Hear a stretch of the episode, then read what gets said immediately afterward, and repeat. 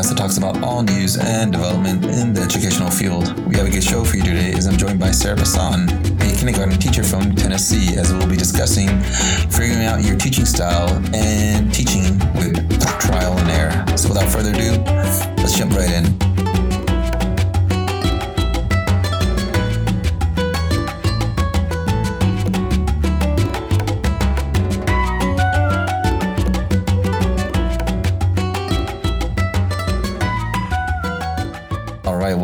Today's guest is Sarah Bassan, a kindergarten teacher from Tennessee. And well, congratulations on making it through probably like the weirdest school year or just time to be teaching. How are you doing?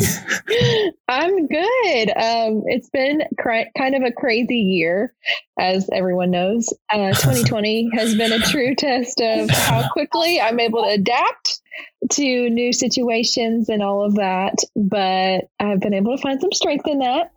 Um, started this this school year teaching um, student teaching in a hybrid situation with Zoom and in person kids at the same time, and now I'm in kindergarten on uh, week three of teaching only half of them at a time. So it's definitely tested my endurance, tested um, how badly I truly want this, but I've just fallen more in love with it. So it's it's been good, but you know there are times I'm hanging on. yeah, I bet they didn't teach you this in uh, your teacher preparation program. They teach you, you know, how to, I guess, deal with crisis, like how to deal with, you know, uh, fire drill, intruder, or earthquake, but not how to deal with a pandemic. right, right. So I think right now you're teaching via is it, is it hybrid schedule? Is that true? Yes, uh, we just finished it up actually. So I've been kind of preparing myself uh, to go back tomorrow with all 20 of them but it's been uh, just half and half. And it's been really great just coming in in the middle of a year. Um, and my first year, it's been hard to make that adjustment. So it was nice having the small group setting at first and help them get used to me and me get used to them. So hopefully tomorrow we'll come together pretty effectively. So we'll see. Fingers crossed. uh, I gotta confess. So on your Instagram, your your classroom looks so inviting, and then so I, I, do love the post that you that you you show. You know, when you show off your classroom, and I think there's this library corner, and you have you know, if I was a kindergartner, I, I would love it. You have like these comfy chairs, these pillows, uh, decorations great too. Uh, and I think you have a book nook. Um, but yeah, it's, uh, it looks pretty nice. And I think you give credit all to your, uh, Cricut, right? Your Cricut is that, yes. is that what you use? Mm-hmm. So um, what's, yeah, what's all the hype I about this? I love the Cricut. Um, I'm glad I got it a little bit before I started teaching, so I could really get used to it. But it's it's easy because you just you create it on like their design space. So any of like these ideas that I've had on Pinterest for years, it looks really fancy, but whenever you get around to actually making it, you get like more adept with it. I've been able to quickly and cheaply kind of make this classroom come to life. And I only had about uh, less than two weeks or so to get everything together over Christmas break. So it was nice to just whip things up really quick and it just really made my classroom really homey. So I definitely recommend anybody get that. I always say uh, teachers go to um, essentials are the a laminator and mm-hmm. uh, good binder, but I think yours is a the Cricut. yes, yes, for sure.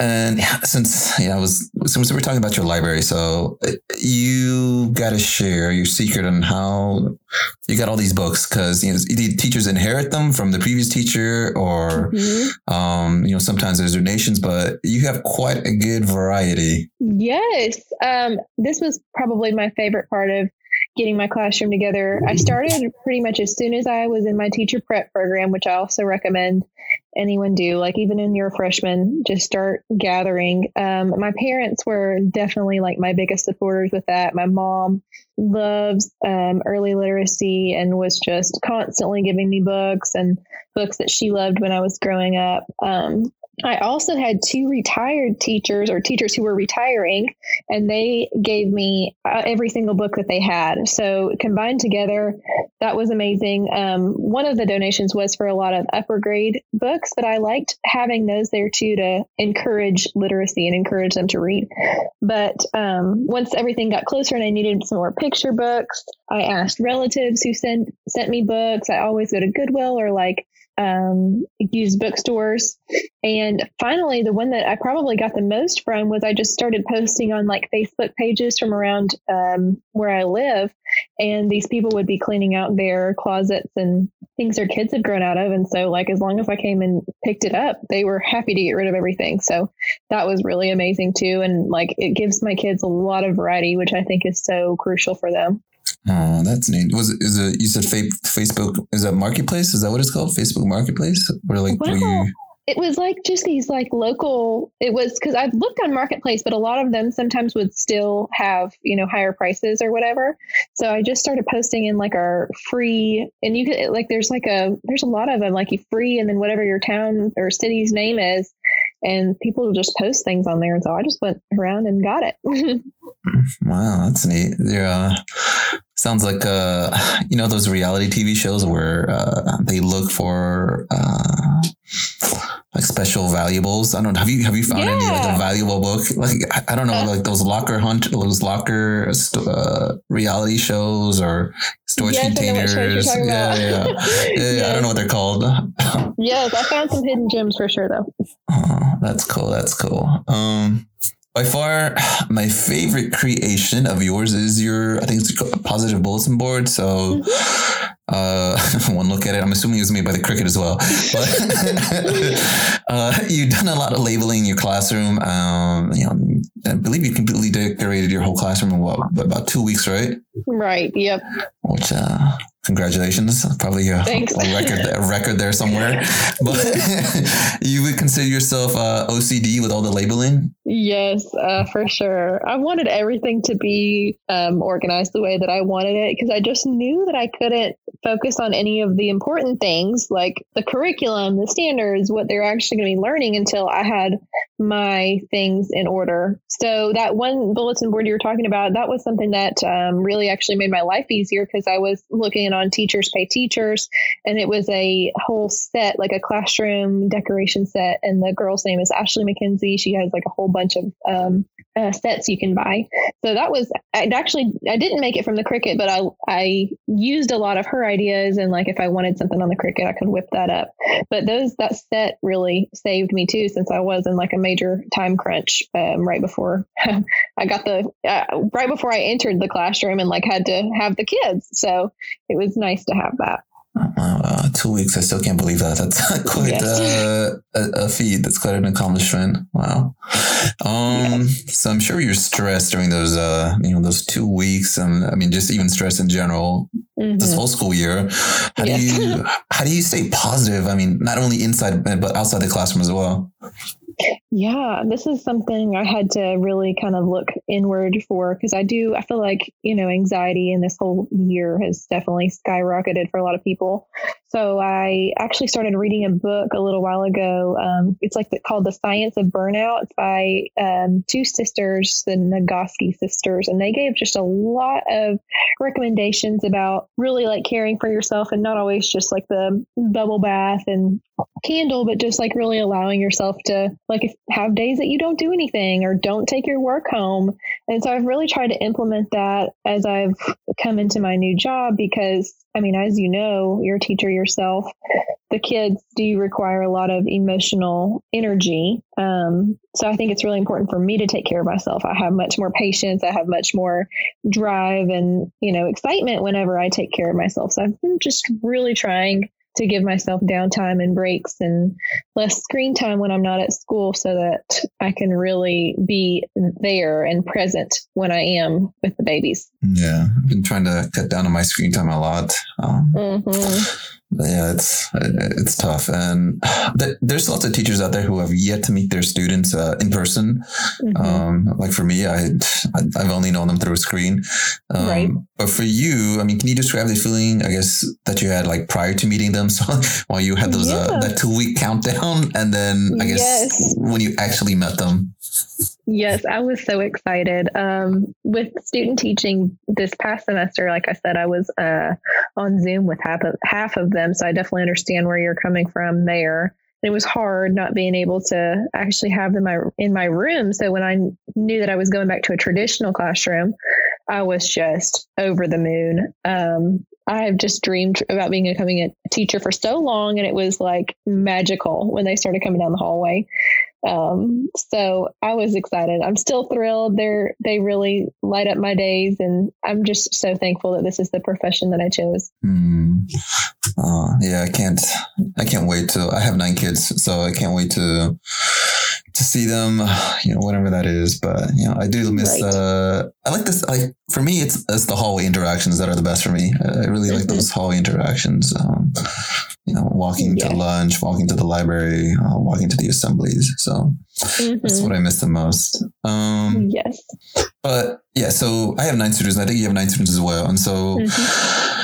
There's just a lot of restrictions because of COVID. Uh, you know, not only the mask, but also the social distancing as well. And you and I deal with the little ones, so mm-hmm. it's it's a little bit of a tricky concept for them to to grasp. Um, and some of them, I don't think they fully know what's going on. Like the, you know, like pandemic. You know, what's the word pandemic to them? Um, right. All they see is the adults wearing mask. And, like even if we tell them to wash our hands, or you know, they're still not entirely sure why they need to wash their hands. Like even with the even with a whole year of this, like into the pandemic, how, how are these conversations with, with, with your kiddos? Just like, hey, you know, let's let's stay safe, let's stay clean, let's you know, wear mask, etc. Right. Well, you know, I've had good luck um, just coming into into the middle of the year, maybe because I w- didn't have to set those norms with them. The the previous teacher did, but I sometimes I swear they are better than the adults. Like they just keep them on and they like forget they're there. So um, I don't know. There are a couple of mine that I'll have to remind to put it back on or keep it on, or but they, they haven't played with them near as much as I thought they would. I feel like everybody on TikTok all summer was always saying like, "Oh, you're gonna have to sit, like tell your kids stop flinging their masks and stuff like that." They haven't done that, so that's really good. But they just sometimes I'll hear them remind other students are like, "You need to stay in your bubble," and um, like that's a good rule to go by. But luckily, my class has been pretty good about wearing them, and so that's you know a lot of stress off me. Oh, the, the image that comes into my mind is someone a little kindergartner you know, using the the last part of the mask as a as a slingshot. That's right. that's the image that comes in my head. But you know, it seems like your your kids are are doing good. That's nice. Yeah, it is. It's refreshing. uh, so yeah, let's uh, let's jump into our topic, and you know, that's about finding your your teaching style. And so, mm-hmm. usually, this is associated when you're student teaching. Um, you know, mm-hmm. when you're trying out, you're in the classroom, you're practicum, you get to try out what kind of teacher you're going to be, and also even uh, your first year actually even up, you know, up to your third year actually so it's mm-hmm. um, it's it, it's totally different um, say you know in, in, someone else's classroom during your student teaching rotation and then you being fully in charge of your own right. um, and so you know you kind of have the luxury of uh, you know I think no, actually, you do have the luxury of having the experience of teaching online and in person. So mm-hmm. you knew that the kids were going to go into the school year, this 2020, 21 school year, mm-hmm. uh, with the, either the option of having the students be in person or via distance learning. So right. I guess you kind of got to see the behind the scenes of that. Um, I guess, you know, what was the biz- biggest takeaway you got from that? My biggest takeaway, I think, was just realizing that we all had to be so adaptable because I'm sure in your school as well, some of these um, new situations change regularly. And so, you know, the students have to be adaptable, the teachers have to be adaptable. As a new teacher, this is, you know, very hard. Um, it's hard for anybody, but just being, you know, thrown into this. And um, I just realized through this process that I had to be very ready for whatever was going to happen. I just remember distinctly like putting the finishing touches on my classroom and like my parents were there and looking at it for the first time and all that. And I was, it was just a really precious little moment. And I got the email like right as we were, you know, putting the finishing touches on that it was going to be a hybrid schedule. And I was like, oh my gosh. and I, at first I thought it was like for Zoom, like the half and half with the Zoom, the simultaneous hybrid. And I was like, oh my goodness, like, oh, that's going to be so hard with kindergarten. It ended up being kind of a blessing with having them just half and half for a little while. Um, but yeah, I just realized I have to be adaptable. The kids do. Everybody has to. And we kind of have to realize this is everybody's first pandemic and we got to give everybody grace, you know? Yeah, yeah. So you're telling me this is not your second pandemic you've been to? no. Aw, that's cute. You had, you said you had, uh, your parents join in to, to help you set up the, the classroom? Yes, it was really nice to have them there, and they were they were so excited too. They know they've known I've wanted to be a teacher forever, so it was a special moment.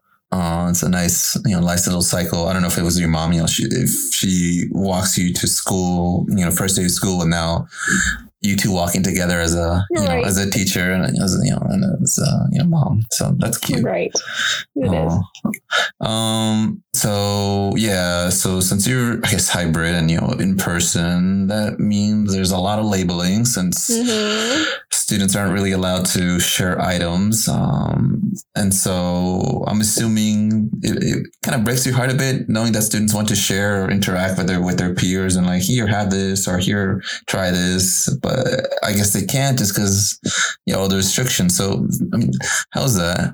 Yeah, I mean, you definitely, um, get, you definitely hit the hammer on the head there. Like it's really hard, especially in kindergarten, you know, sharing is a big topic. You're supposed to share things if somebody doesn't have something, or you're supposed to help someone when they're when they dropped all their supplies or something like that. And it's almost like you have to like reverse that for the time being. And of course, they don't. That's a hard concept to teach. Like, yes, you should share normally, but not during a pandemic. And it's definitely a hard concept for them to wrap their head around and I don't know. So we try to, I try to really try and build their classroom, their positive community um, in different ways because I want them to be kind to each other, even if they're not like sharing their items and stuff like that. But yes, especially in kindergarten, not sharing and not and having to be so you know away from everybody is really hard. Yeah and we're, we're, we're talking about kindergartners here. They love to share. Sometimes they like to share way too much.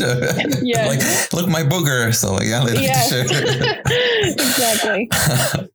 Uh, i actually have some teacher friends who are kind of like in a similar situation to you where i guess they're they're back in person some, some kind of hybrid model um, either right. half and a half or uh, alternating um, some ab schedule. But they, they found some innovative ways of keeping the students engaged, um, mm-hmm. even while it's six feet apart and the mask and know, all these barriers that they have.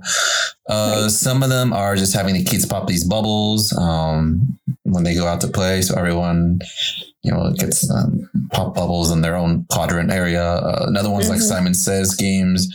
Uh, another one, this I found this is pretty neat, but I, I think requires a lot of coordination. Basically, it's like a mirror activity. So you have students, uh, you know, one side of the line and the other side of the line, and it's kind of like the synchronized Olympics or synchronized swimming mm-hmm. or whatever synchronized uh, sports there are, where mm-hmm. obviously partners are six feet apart and they got to mimic or they got to mime the the movements of their their partner right across, and you know, whoever is like the best shadow or the best imitation uh, wins. And so I thought it's pretty neat. Um, and for me, fun. yeah, yeah, and for me, since I'm completely uh, distance learning, it's just a lot of shaking their wiggles out or shaking their sillies out, and so right. Yeah, uh, I'm trying. I'm trying, but uh, how, how do you get the students engaged? Uh, you know, especially with all these restrictions like that, that we have. Right. It's definitely been hard, and you know, it's it's hard not to have them like collaborate as much and stuff like that. But I do try to give them lots of um, brain breaks and fun activities like that, and just kind of reinforce the idea that they do need to be in their bubble. Um, they're pretty good about it. Uh, sometimes, you know, some reminders, but we do lots of uh, brain breaks from like GoNoodle or Jack Hartmann, and they still, as long as they're spread out and everybody can have a good time, um, we're still able to do everything. But you know, just those little reminders help keep them on track. Uh, good old Jack Hartmann. He's his songs are stuck in my head constantly. Yeah, yeah, good old Jack Hartmann. And I recently got into. I don't. Do you know who Blippi is? So Jack no. Hartmann, Blippi, uh, and I can't name the other ones, but yeah, just uh, my my YouTube playlist is all these children's uh, songs. Yes, I'll be like home on the weekend and I'm like hearing the teen number song or whatever, and I'm like, oh my god, what does my life come to? I know, especially I don't know you your recommended uh, list that YouTube provides. Yes. Um, so yeah, sometimes uh, for example, today the the Godzilla King Kong trailer came out, and then like the Yeah. the recommended thing does like, oh, here's a you know, shake your scissors. All in what? How do we jump from like Godzilla to this? Oh my gosh, oh I can totally see it. Mine's all like math songs and you know ABC songs and all that. so, um, do you feel that you were? I mean, obviously, no one was prepared for a pandemic or teaching during a Yeah. pandemic or something like this. But do you feel you were well prepared for during your credential program? I do. I do. I originally was, you know, I kind of rethought that question a little bit just because I don't feel prepared for now, but that doesn't mean that my program was, you know, all bad or anything. How could they prepare us for what happened with COVID? But I do think I was um, very well prepared. They really focused heavily on just getting you in the classroom, like as soon as as soon as you had your very first teaching class. And so um, that really helped me get acclimated. And i think that you know pedagogy wise i think that i was really prepared. I did sub a while on my own. Like that was just a personal choice. I think that was one of the things that really prepared me most of all just to feel comfortable in my own skin in a classroom.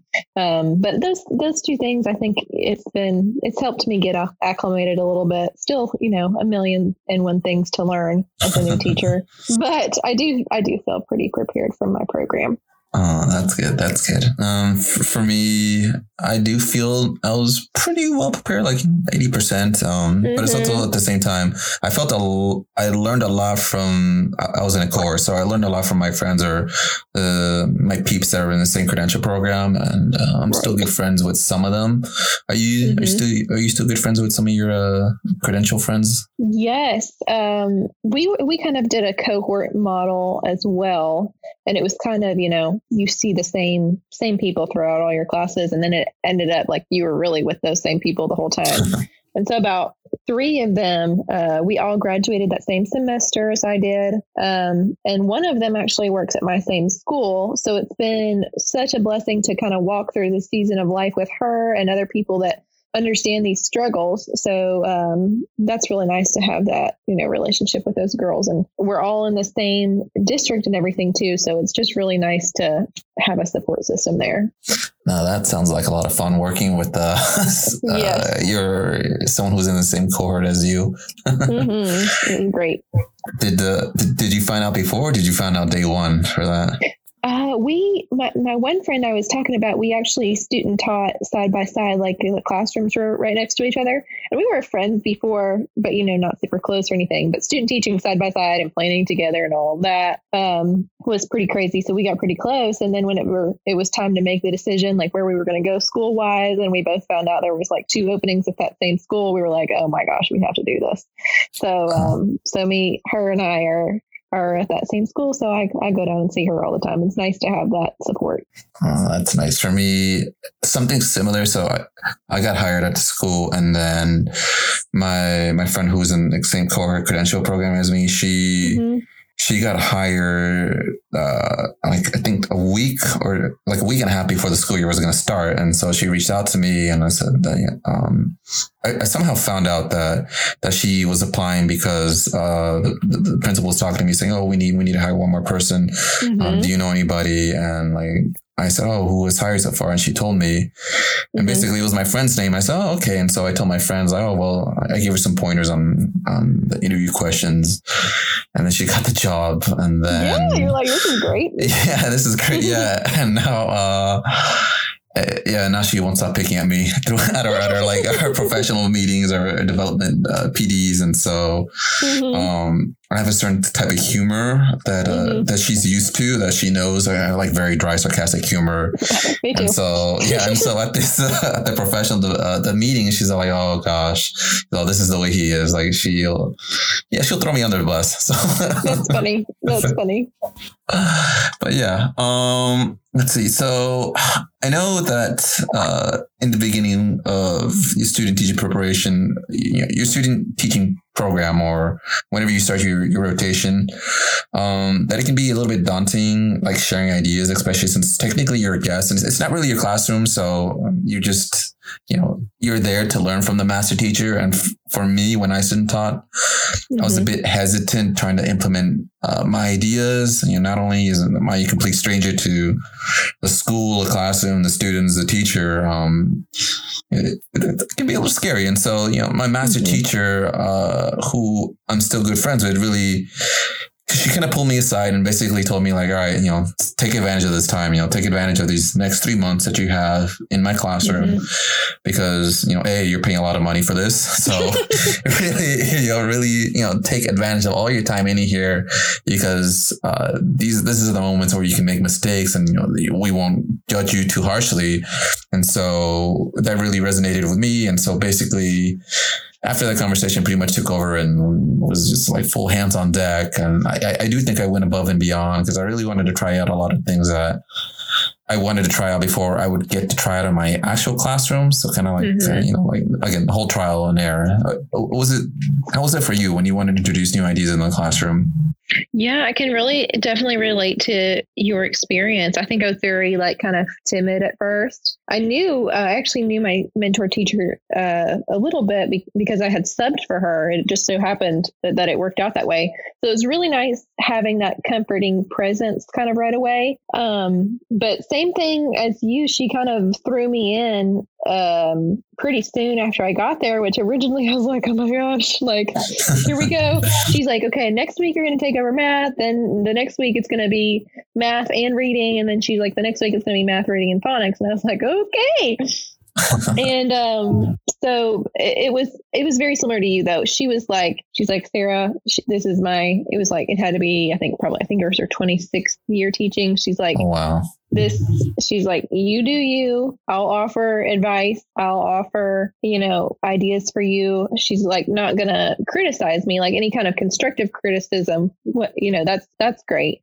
But um she wasn't ever like super hard on me or anything. So after that kind of encounter with her i felt like okay i can do this. I can i can try new things. And she was always so supportive like no matter what. Like i was like i remember one time i was like well what if we did sight words like and i can put on like a rap beat in the background and like the kids can do it that way. And she's like, she's like, I'm not gonna lie, that's not what I would do, but she's like, let's try it. And they really liked it. So she's like, this is awesome.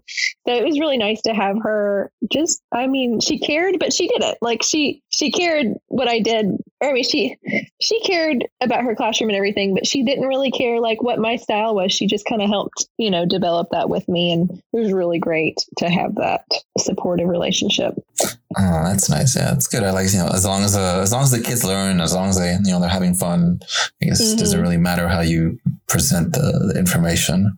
Mm-hmm. Oh, that's nice. Uh, for me, collaboration is so important. Mm-hmm. Um, and again, you whether you're that time that you're student teaching or that you're doing your rotation, mm-hmm. it's really the best time to do all that trial and error. Um, and even as you're, even as a first year teacher, I know there's a joke like your first class is kind of like the guinea pigs because you're really trying out even more stuff that you didn't get the time to, to try out on your, during your rotation. Right. Um, and then this is really the time for you to really blossom, figure out what kind of teacher you want to be or what kind of teaching style works best for you and your students. And again, trial and error because not everything's going to work and not everything is going to stick. Um, and so for mm-hmm. me, while I was doing my student teaching, I really appreciated uh, all the feedback I got from my teacher. Like, oh, we reflected a lot, um, kind of similar to how yours. She's like, mm, not, not the route that I would go. Or she, she would say, mm, that's a bit unorthodox, but uh, it worked. or right. she might say, like, it worked well this time, but uh, let's uh, let's try something different next time. Right, so, right. but did, did your master teacher give you a lot of feedback, and how did how did you handle that feedback and constructive criticism? Yeah, she did. Um, she was like very. She was like a little bit wary at first of giving giving it to me because she, like I said, she really wanted me to be comfortable. I think she wanted that like most of all, so that I could actually have like a real relationship with the kids and with her and everything. But after a while, like I, once I was comfortable with her, like I wanted that feedback, and so I would just ask her, like I'm like, what did I, what did you see me do that wasn't good? Like I don't, I don't want. I mean, I got to the point where yes, I want to hear like you know reinforcements, things that I was doing well, but I wanted to hear too like what needed improvement, and so I would just ask her, and I think that was very telling of how she was as a mentor teacher too because I was looking I was seeking that out from her like I knew I was in a safe place. So any kind of constructive criticism I just handled it. I feel like I handled it well and just tried to implement it as soon as possible. And as soon as you start implementing new ideas it just gets um, you know easier and easier to make adjustments like that so it was it was really really great for me to learn just learn how to how to have someone tell you like something that you did wasn't so great and just grow from it yeah it, it comes from a place of love too so like for mm-hmm. my my teacher she's like all right i'm not gonna sweet talk you she's mm-hmm. she'll tell me you already know how awesome you are but i'm gonna make you be an even more awesome person and so mm-hmm. she'll tell me just straight up how it is like yeah yeah, let's uh let's try this or yeah, let's let's not let's see what we can do differently. And so I really like the she didn't hold back because uh, right. you know, at the end of the day she says I'm I'm I'm telling you this so because I care because I want you to be a better teacher. And so I did right. appreciate that um that style. Are are you when you got that feedback and I'm sure you you reflect on yourself as well on like the end of the day or the lesson or like even the end of the week. Did mm-hmm. you reflect a lot on yourself? Are you are you like your own worst critic? Are you, are you harsh on yourself? Yes, um, that has been something I've been trying to work on as well. Sometimes I think back to just small moments throughout the day, like, man, I could have handled that better. Like, or why did I try this? And sometimes I am a little bit too, or a lot too hard on myself. And it's like, I don't know, with people who have any kind of, you know, anxiety like that or anxious moments, I feel like you can take one small thing that happened that wasn't the best during the day and think that the whole day was bad. So I'm trying to remind myself daily like okay just because i didn't handle that situation like a like a teacher who's taught for 20 years does not mean that the whole day was bad does not mean i'm a bad teacher does not mean i'm never going to grow and do better so i'm just trying to like give myself like positive self-talk during this time because there's a lot of things that i can do better and there's a lot of ways i can grow. And that doesn't mean that i'm like bad right now you know? Yeah yeah. I um I don't want to put my, my teacher friends on blast, but I had these uh, these teacher friends who you know they started applying and they were nervous, and I told them like everything's gonna be okay. So you know, first of all, they hired you because you know, they see your potential. They hired you because you're the best at what you do. So, yeah, right. obviously they want you, and that's why they hired you. And, uh, and I also told them like, you know, one bad day, one little small mistake, you know, just because you mispronounce something, or just because you do an addition problem wrong, or you know, even with singing, if you get the lyrics wrong on singing, mm-hmm. it's not gonna, it's not gonna ruin you. It's not that the kids are gonna be like, wow, this this teacher sucks. No, it's just. give yourself that you know that that that break, that wiggle room, especially teaching now during right. a, a, pandemic. You know, no teacher's perfect. Um, mm-hmm. Even though I'm sure my master teacher says that she is, but right. uh, just yeah, just don't be too harsh on yourself is what I would say. Um, right. yeah, and the, the big thing for me because I'm new to the district. I'm new to this specific district that I'm at right now.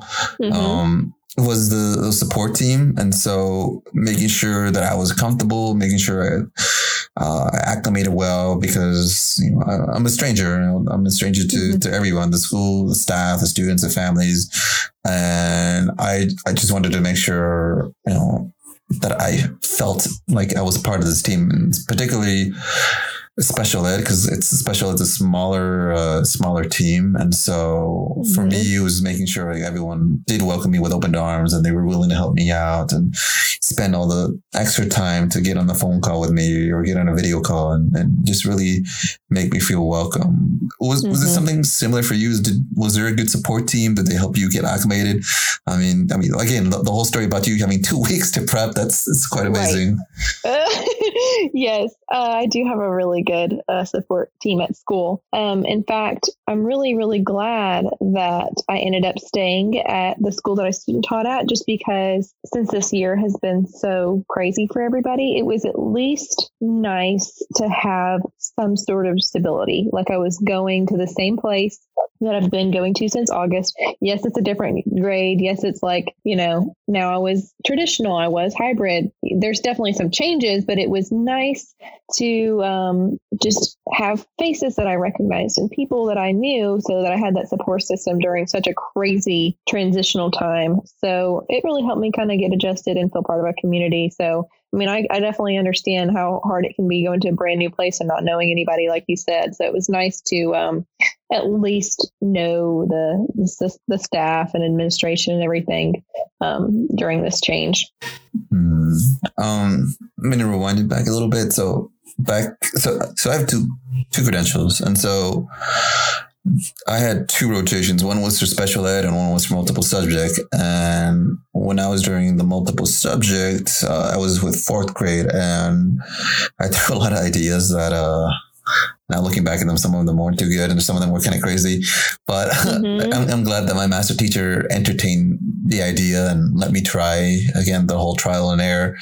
I, I did think she, there was times where she told me like, I knew that wasn't going to work, but I, I, wanted you to still try it out. And uh, again, I guess, you know, learning by trial by fire. And so, the beauty of student teaching is that it allows us a safe space to try out all these new things again before we have our own classroom. And mm-hmm. you know, like you and I both said, it can be a little bit intimidating in the beginning, but for me, I, I really wanted to focus not only on my relationship with the students, but also mm-hmm. with my master teacher as well, just to see, you know, what has worked out for her, like, you know, or, or him and what has worked out for them and uh, what's things that they learn um, because, you know, they, they have a lot of years of experience and um, they can really help you out avoid certain mistakes that, that you don't have to try out yourself. Mm-hmm. Um, so for you, how how was it? I mean, I guess your relationship with your master teacher, um, like trying, wanting to try out new things uh, in the classroom. Yeah, um, I felt really kind of awkward and uncomfortable at first. Just you know, being in a new space, being in someone else's classroom, being a guest in there. I think that is a very like hard line to walk and you know you want to take their advice and you but you also want to try new things and like like you said it is hard to figure out exactly what your you know teaching style is. Um, but I am glad that I have that space to try you know some things worked some things didn't and I've tried to take the things that work with me as I um, moved down to kindergarten and also just just trying to embrace that same idea in my new space as well like I want to try new things but I also want to um, ask questions from my team and how other people do things. So I feel like it's always uncomfortable incorporating new things, or I mean, I feel like I'm uncomfortable a lot of the time, honestly, right now, just because this is a new, this is a new thing.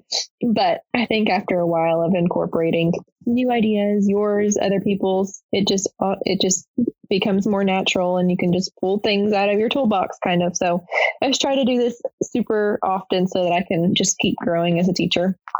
Yeah. Um, yeah, there's like you, there's sometimes where I feel like I have no idea what I'm doing, but let's just see what, what happens. Me always. uh, again, going back to the my master teacher, she she gave out a lot of great feedback, uh, which is what what I liked, and again, things that I wanted to try, and things that she tried out, and she would give me her feedback on on the experience that she's did before, and you know, I would take that in, into consideration, and you know, I would tweak it up a bit, um, and it, this really allowed me to address like potential mistakes, and then go ahead and try out my ideas. Again, this whole trial mm-hmm. and error.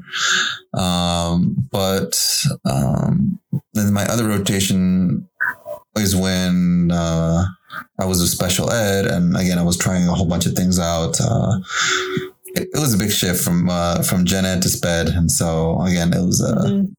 trial and error. And so when you're trying new things, the you know not everything's gonna, not everything's going to stick, not everything's going to land, um, and that's just that's just the name of the game. And so of course, I felt good when things did work out, But for mm-hmm. the things that didn't work out, uh, you know, first time my my heart was shattered, but then later on, I quickly had to learn like, all right, it's it's, it's a game of adaptation. You know, what, what can I do next time? What can can I change it up right here on the spot? Do I have the materials? Uh, what can I do? Um, you know, before I lose them completely.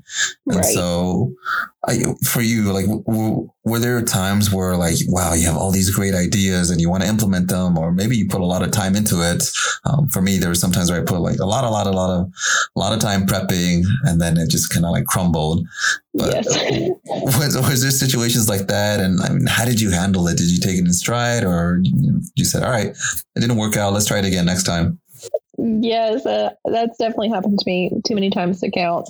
I feel like a lot of times it would happen, you know, when my supervisor or something was observing me and I was trying so hard to implement some things that I knew I needed to work on. And I was like, man, I still couldn't do it right.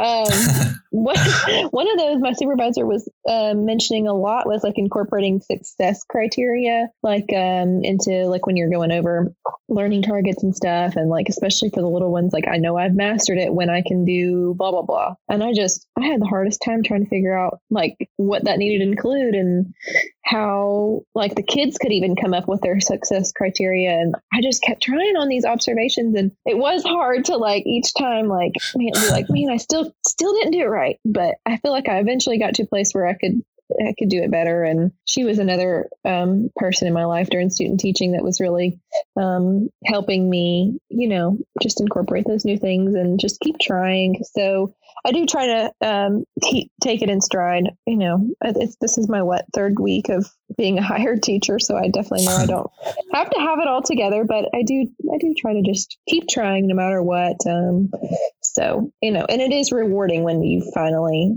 can un- incorporate that advice or suggestions from other people. So yeah, there's uh, I definitely celebrate the not only the big successes, but the small successes. Like, oh yes, you know, the, yeah. especially when it's technology. Like, yes, I was able to mm-hmm. get this the monitor work, the printer yes. work. Like, yes, especially with uh, virtual. That was whenever I could get things to like, you know, smooth sailing with Zoom. I was like, great, this is amazing. Yeah. And so, yep. And then like, uh, from there, I'm like, all right, everything, uh, is smooth sailing from here pretty much. Yes. So, but, uh, like earlier, like I said, since, since I did two rotations for the, for the two credentials I had, it was, it was really a whiplash, I would say. So from SPED, uh, mm-hmm.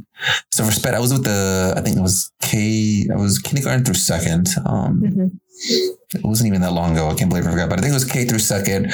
And so with that, I was really like high energy, like kind of think like an over the top Disney character. And then yeah. when I was with the with the Gen Ed uh, fourth and fifth graders, I think it was all the fourth and fifth graders, my style totally changed. And so I just it was such a big drastic change um, that I was like, wait, what, what, kind of what kind of a teacher am I? Like, what, am right. I this over the top, or am I like this uh, sarcastic teacher, or am I like this really straightforward uh, teacher that you know rarely cracks jokes? Um, because the, upper grades they uh, well, they were tough, I'll tell you that. But so I was like, what, what kind of teacher am I? And so I, I really had kind of a hard time figuring out what style would work for me and then what style would work out for the students. Like one of the big differences is like the, the pace. Like I was so yeah. used to going at such a slow pace with the with the um with the younger ones. Mm-hmm. But then with the older ones, are all right, my, my teachers are, you know, if uh, 50% of the students get it, move on.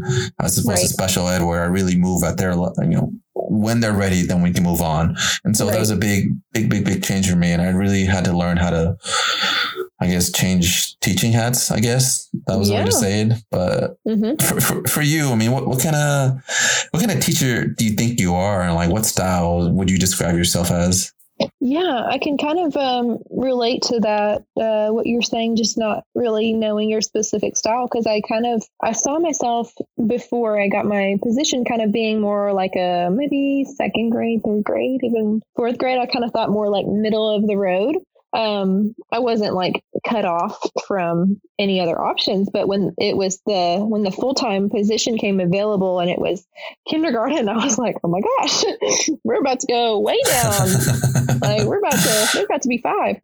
Um, so I think regardless of the grade level, I would say, you know, very positive teacher, like, you know, positive with behavior as well, like lots of PBIS and everything like that.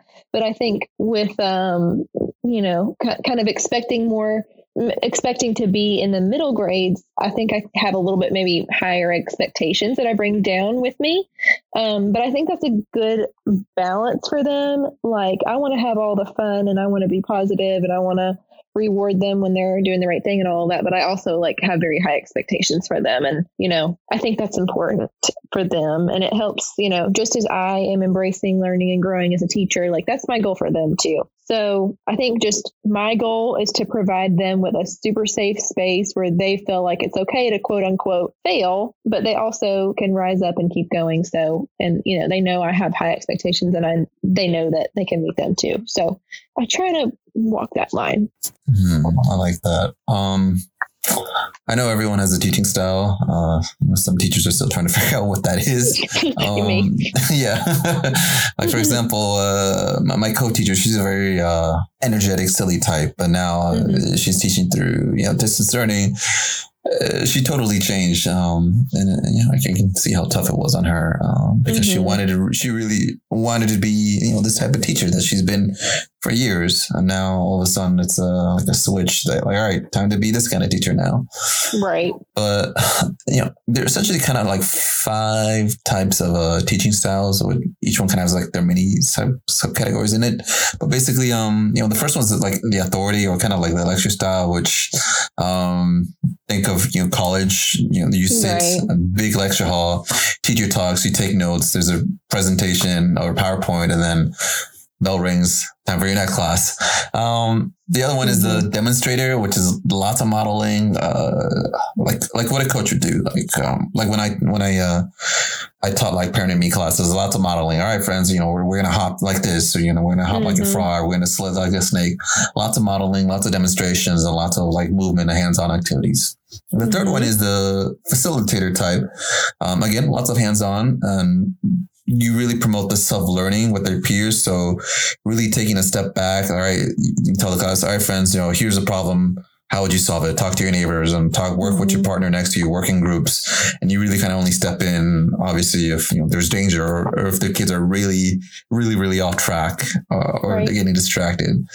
Um, you know, the teacher will go around interacting the class in small groups. Um, but yeah, and I think the fourth one is kind of like a delegate delegator, mm-hmm. which is basically lots and lots of group work um, with the teacher observing from a distance. Uh, again, really only being used like kind of as a last resource. So right. uh, the teacher would say like, before you ask me, you know, ask two friends or or ask someone else or, or check your notebook or check your textbook or whatever it may be, because the mm-hmm. teacher should really be only that, that last source. And so the students there really learn from their peers um, that way. And so this type really encourages student student learning, um, collaboration. Um, again, before they reach out to the teachers, it's not really the first step, but the teacher is really the last step.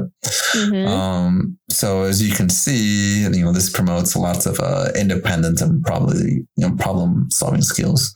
The last right. one is kind of a hybrid or blended in which the teacher blends their personality with the student's needs. Um, mm-hmm. I think this is kind of like what I did, but uh, you know, at listing all of these, what kind of teaching style do you think you or which one do you think is do you like the most? Yeah, I really like the um, facilitator method and kind of the blended as well, just really trying to focus on their needs. Um, but the facilitator, especially for kindergarten, because I think those hands on strategies and stuff to help with their conceptual knowledge, whether that be math or phonics or, you know, reading, I think that's essential for them just being so young. Um, but just also, the, I like the blended as well, just really trying to meet their individual needs. I think this can kind of really help me during um, intervention time and just really trying to reach each one of them and where they're at. So that's my goals for what teaching style I want to use. I'm working towards that every day. Am I there yet? no, but I'm working toward it. Yeah, I, I I think I'm a blended. Um, I don't know, maybe like a facilitator and uh, and a delegator as well, uh, mm-hmm. because you know I can model like social skills, like you know, model how to say hello to our friends, how to say good morning, how to say bye. But I don't want them just to practice me all the time. Go practice with your friends. Go practice, you know, right. out in the playground or out. Uh, out whenever. And so mm-hmm. that's that's why I kind of like the delegator or maybe the you know the facilitator type. You know, I'll take a step back approach. I'll model maybe once or twice or remind them. But I really want them to practice, get the hands-on learning from their peers, and uh, mm-hmm. I like that uh, inclusivity where um, you get a lot of student feedback, um, particularly in the hybrid model. Right. And since I teach SPED, uh, I really need to tailor my style to the students um, mm-hmm. and to their learning needs. Obviously, uh, you know, every student has different learning needs, and everyone's at their own pace. And I need to, you know, help them out with that. I really need to change and adapt my style to, to best fit them. And right. I do also like the delegator uh, style because sometimes I, I like taking that step back approach and watching students, you know, inquire, um, have that inquiry based learning through the hands-on activity. Um, with the upper grades, I think I, I did like, uh, like these escape room type of activities and I just really like seeing how they problem solve with their friends. How do they approach it? You know, one student might approach it this way, another student might try it a different way. But I, I, I definitely think I have changed my teaching style. Mm-hmm. Um, maybe not too much, but I, de- I definitely think I have changed. Have, have, you seen your teaching styles maybe change over the years or months or, um, even this new yeah. short period right now? Because, uh, yeah, I don't know. Have you have, have you seen that your teaching style has changed? Yes. Um, again, with the the Zoom dilemma, it was, and I mean, I'm sure you've had to adapt it as well. It's just so hard to. It, it's just so hard to get everything that you want to get done over, you know, with the screen in the way. Um, so i mean i felt like a lot of the time you know i could only demonstrate and then i mean i could ask for their feed st- feedback and things but it was just so hard to do grouping so hard to really have them talk to each other. So um, that was that was hard because i do like the collaboration aspect of learning. I like for them to talk to each other. I think that's how they learn the best so um, when I've had my in-person students, I really have embraced the facilitator um, method or and the hybrid as well, um, so that they can so they can interact with each other and and learn um, through relationships with each other too. So. Mm yeah this again teaching through zoom is a totally different world or yes. or um, yeah I, I, teach during google meets i don't like google meets i wish we had zoom mm-hmm. but anyway um, back when i was teaching fourth and fifth grade i was very teacher centered um, which is very direct instruction in the beginning um, and then later on i kind of switched it up a bit i became more uh, student centered with my approach and, and really having the students uh, learn from each other and mm-hmm. I provided many opportunities for students to explore and solve problems on their own. Uh, my master teacher really allowed me to do these uh, kind of escape rooms, like these kind of like That's murder so mystery types. Yeah, murder mystery type uh, problems. Like, for example, uh, the students will walk in in the morning into the classroom, and there'll be like you know like an outline of it you know, dead body in the ground. And like mm-hmm. it would be like a crime scene, and the teacher would be like, "All right, how do we solve this problem? You know, somebody was was uh, was shot.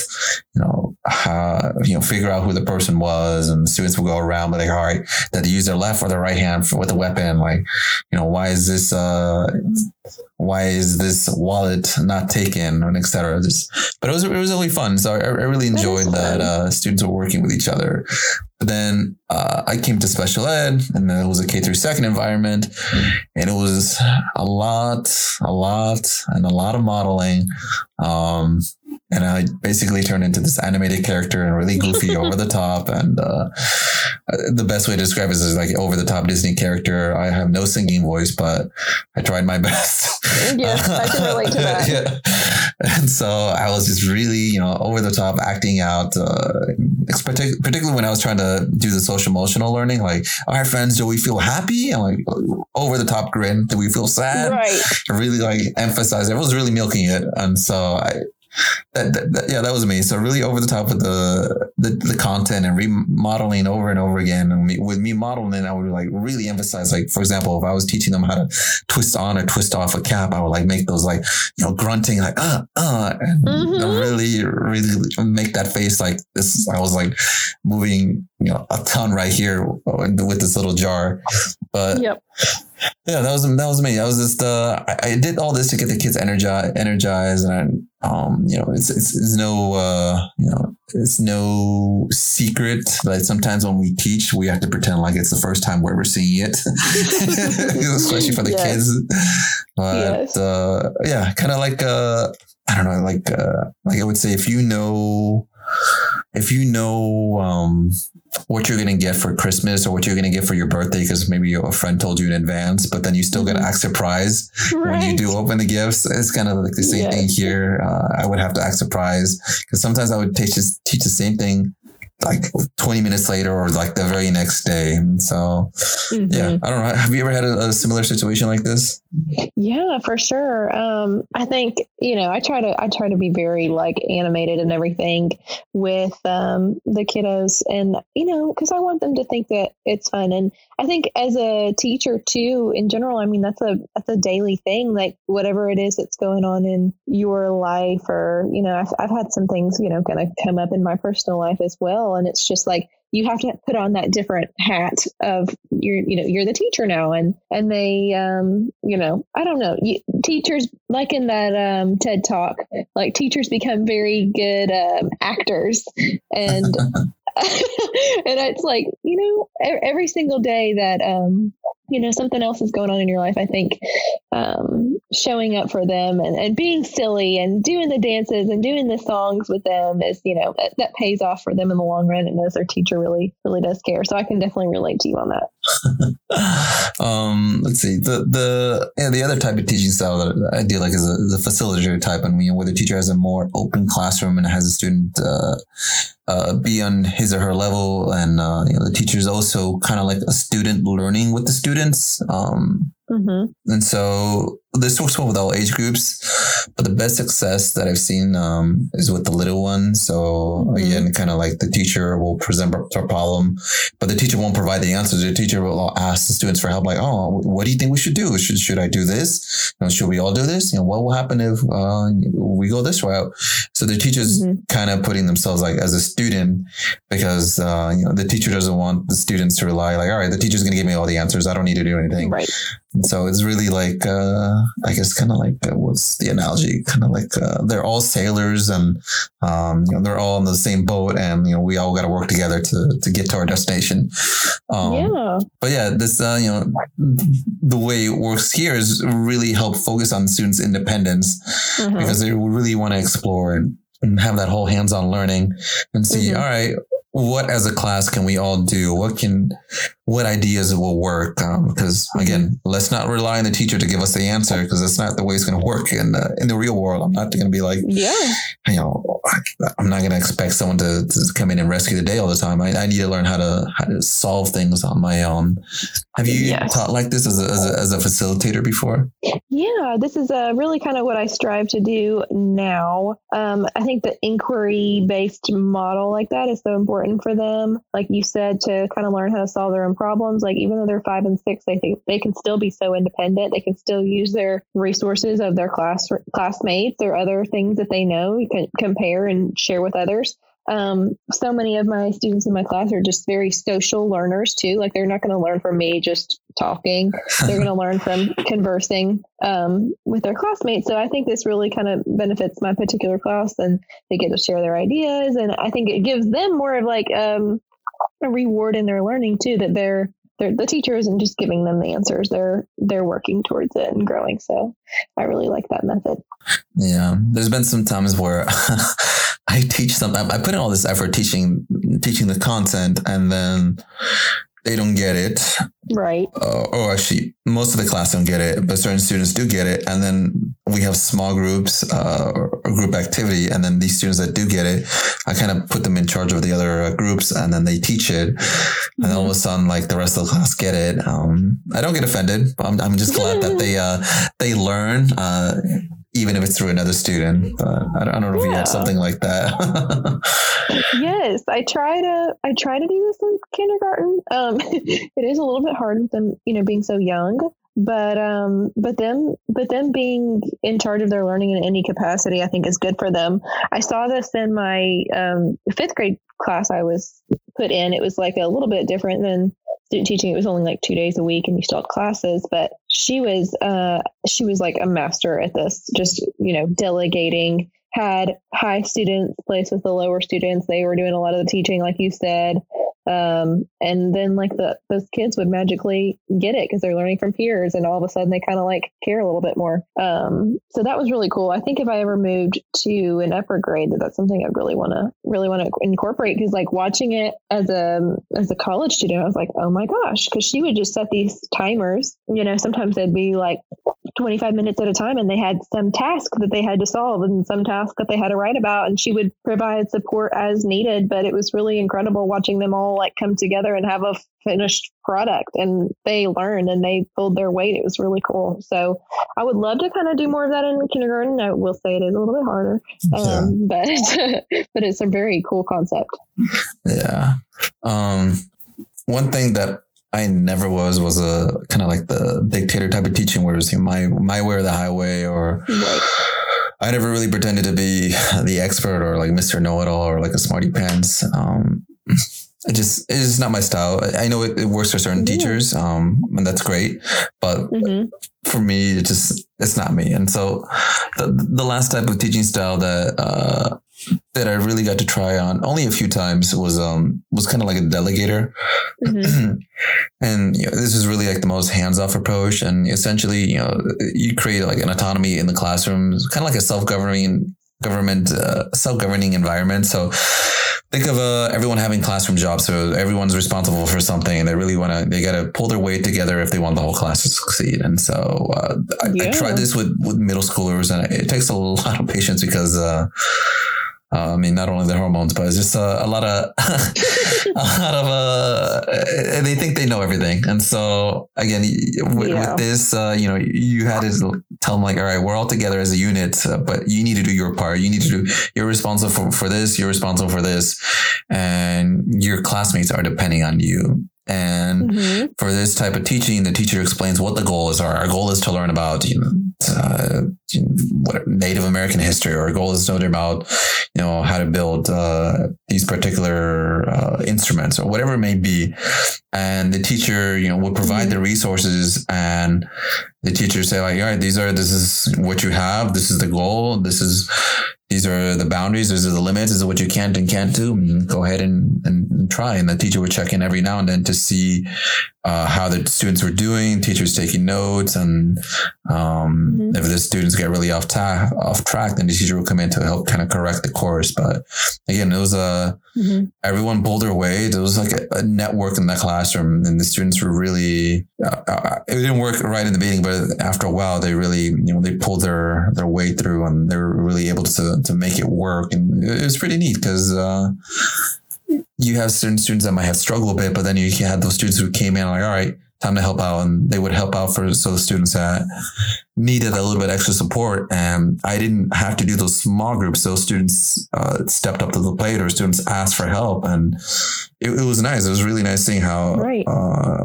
in like this own mini community, how they helped each other out, um, which is the way it should be. Like in the, like right here in, and and like in you know like in the neighborhood like you know if my my neighbor needs something or uh if they need something from Yeah. me then i can go and ask them um i don't go out to the landlord and saying oh can i can i go to my neighbor's house and ask for this no it's just direct contact Right. that's that's what i really appreciate instead of asking me uh, for help or asking me if i could intervene the students would solve it between themselves which that was pretty neat um but yeah That is cool. uh, what do you think about this teaching style? Have you, have you done something like this? Um, or would you want to do this with your little ones? Yeah, um, I I honestly really would. I think like any kind of task based, you know, learning or something like that. We do some of this with um, some of our STEAM projects. Um, I think that's where I could really incorporate it, just like them solving the problems, them coming up with ideas. I think even at a young age that you know you can really introduce that. I've also wanted to kind of try this with like behavior too. I've seen some teachers who have like teams and they're trying to almost they're trying to like beat the other team with their behavior. I think any kind of like collaboration with that helps them like be a unit as students. So I'm trying to incorporate this more. Um, and that's kind of that gives me more ideas to try. And so um, I bet they'll I, I'm sure they'll enjoy it too. I think anytime they get to be with their their peers and feeling like their ideas really matter is is really special. Yeah, I'm sure it can get boring hearing from me all the time. So you know, I like it when they, they learn from their their peers.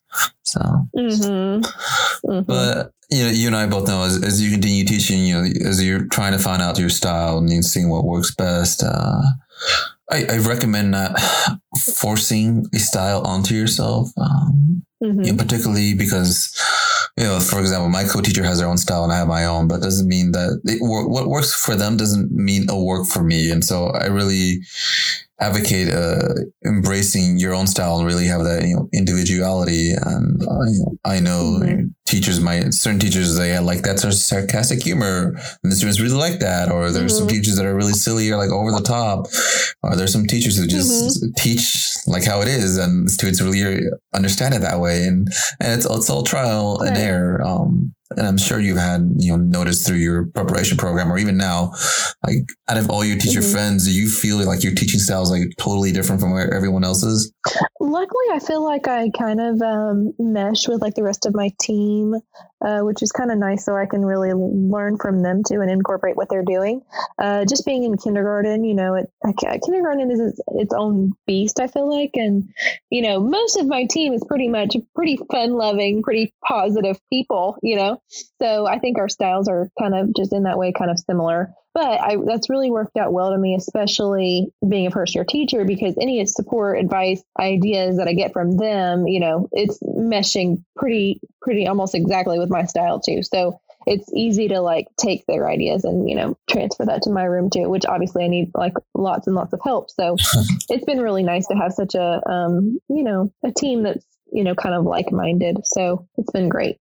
That's good. I like that. The benefit for that is, for example, uh, when you're absent or uh, maybe your same grade level teacher, co-teacher's absent, mm-hmm. uh, it's nice. Um, well, particularly for me, for example, uh, since we're doing distance learning, if I'm absent, then my co-teacher students get placed in my classroom, and uh, mm. it, it's nice if we have the same style. Then the students, uh, my temporary students that just came in, and they're I'm teaching in a way that's already familiar to them.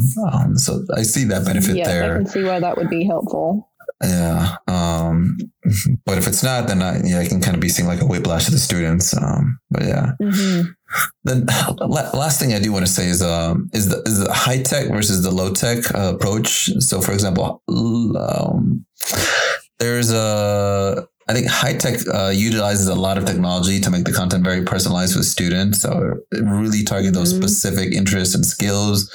Uh, best analogy mm-hmm. I can give is, uh, you know, you log into a portal and the portal has all these questionnaires and stuff is all about you. And so um, the mm-hmm. content's really made for you and uh, you know, involves competencies based uh, progression. So for example, if I'm maybe higher than the rest of my classmates and I can keep going at my level, I can be going at my pace. And I don't have to wait for the rest of the class to catch up to me. Mm-hmm. Um, and same thing for those students who are a little bit behind. Um, they're still working at their own pace while the rest of the class, you know, those who are at present level, those who are above level can keep going and keep learning again, based on their own pace, mm-hmm. based on their own learning on whatever specific target needs that they need. Um, and I see a lot of this with gamification where it turns this like game based learning, um, whatever their mm-hmm. avatar has to complete these tasks. like solve these multiplication problems or solve the matching or do a quick pattern and their character moves, you know, forward. But um, I, I, yeah, I really like this where you know mm-hmm. students mastered uh, these skills and uh, these kind of checkpoints every time they get these. Uh, they master these certain skills, and um, I've seen examples where I guess right. again, if it's all based on on game like an avatar, like get these digital badges like, oh, you mastered uh, addition, oh, you mastered uh, blending, and so yeah.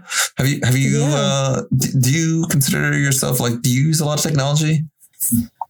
Yes, actually, this is um, it's been something to get used to um, having my own classroom because I wasn't in, at first having to kind of um, be in charge of it. I guess like my district has um, these apps. I know a lot of a lot of other districts too. Like we use um, iReady and Lexia. Um, iReady being for math, and then Lexia is like their um, literacy and phonics and all that stuff. And so um, it's really nice, like you were saying, for them, you know, during intervention or any kind of like downtime. And again, the kids like it because it's kind of uh, game gamified. So, and it goes to their individual level. There's a wide variety of different levels, so they're all working on different skills that they need for that time. Um, so I've really grown to enjoy it because it gives me a lot of data points to refer back to too. Because this is something that they're working on every single day. They have to meet, they have to get a certain number of units, they have to meet a time. And so it kind of helps me stay on track that if they're meeting these goals, they're they're hitting these specific checkpoints that they need to make that they need to make meet as well. So it's I've really grown to really like it, and um, it's nice to see them excited about meeting their goals too, because we've got like incentives for them to pass levels or um, you know to meet their time. So it gives them something to work for and have like their individual goals while getting targeted intervention based. It's all based on like an app. Like it's all it's kind of crazy how that works. I mean, I'm sure you have your own um, program that you use too, and it's really it's really cool. So I like it. Yeah, it's quite it's quite amazing how uh, all this technology that we have, and uh, I don't know if uh, I don't know I don't know if uh, I would have handled it if I had this back when I was in elementary school. So, yeah, it's different. Uh, I mean, these kids grow up with touch screens on their, their, phones and tablets and all this all this neat stuff. But I don't know. I don't know how it would have been if I uh, if I had that back in my elementary days. But the the other type of uh, technology is the low tech, and basically it's like all kinesthetic learning and basically as much hands on possible, uh, hands on uh, as possible as we can. Mm-hmm. And so um, you know, manipulatives, drawing, uh, role playing, field trips, etc. Uh, I use a lot of whiteboards, coins, uh, yeah, like paper, like even just like folding, uh, much really as, as I can in the classroom. Um, but yeah, the, we have this differentiated instruction that you know goes with this, and uh, it's most commonly used with uh, special needs students and uh, English language learners. Um, all this uh, low tech. Uh, mm-hmm. Do you use low tech or do you use a mix of both? I think, uh, yeah, definitely a mix of both. That's kind of my happy place. Like I said, we have the high, but I also do lots and lots of low tech, especially since they're kindergarten. Um, so I think they both have their different purposes. I think they are more excited about the high tech and they get excited about meeting those goals, like I said, and they get to work on the iPad and do the games. But um, there's something about, you know, just your simple Unifix cubes or yeah. any other kind of manipulative that you just really can't, you know, put anything there in place of that. So, um, and they need to touch things. They need to, they, you learn, they learn that way um, as well. So I think a blend of both is my happy medium. And I think they're, um, they succeed best that way too. Yeah, I like uh, I like the blend too because you know, in the real mm-hmm. world, I mean, I mean, yeah, I, I, guess we're getting rid of cash now, and people are using credit cards and debit mm-hmm. cards, and now after that, people are just touching their phone like the like NFC on the on the cash on the on the register. But yeah. I, like you said, there's just nothing really beats having that that hands on. Uh, yeah, you know, that hands-on activity. And I, I, read long, not too long ago, I think yesterday, that there's a shortage of coins or like pennies, and so oh my gosh, I don't know, it's just uh, it. yeah, it's just I, I, try and incorporate as much hands-on, hands-on and low tech as I, as I can. Um, like you said, the, the simplest yeah. things. They could be count the rocks, or like here, uh, yeah. here's a slinky. Like you can see how far it stretches, whatever it may be. Right. Uh, right. But but a blend is always it was it's always a nice middle in the blend. You know, having the tech to really have towards the individualized uh, needs of the students. Yeah, I think so too. And as we as we wrap this episode up, is there any advice that you would give to new teachers, um, or even those thinking about entering the educational field? Yeah, um, really, like my, I guess my advice is just don't be afraid to fail. Um, this has been such a crazy year and so much change for me in the middle of the pandemic, in the middle of starting my career and going from Zoom and changing to a different grade level, and you know, and I just think that it's important to remember that no one is supposed to have it all together, and trying new things and learning from others is only going to make you stronger teacher. Like, don't get stuck in your ways, and every single little bit of improvement is going to transform your teaching. I just saw a um, quote not too long ago that if you just get like 1% better every single day, just 1%, you do one thing differently, like by the end of the year, you'll have grown so much. It's insane. So I try to remember that, that just if I do a few things a day, just a little bit better than the day before, that it's all going to pay off over time. So that's my advice. And uh, I just can't wait to watch this develop in my own life and over the years as I grow as a teacher. So, yeah. Keeping is always is a like you said, we if we keep growing then yeah, we're doing good. That's a success. Alright, and with that being said, this has been another episode of Teachers Care Society. I want to say thank you to today's guest, Sarah, and most importantly, you the listeners. See you next time.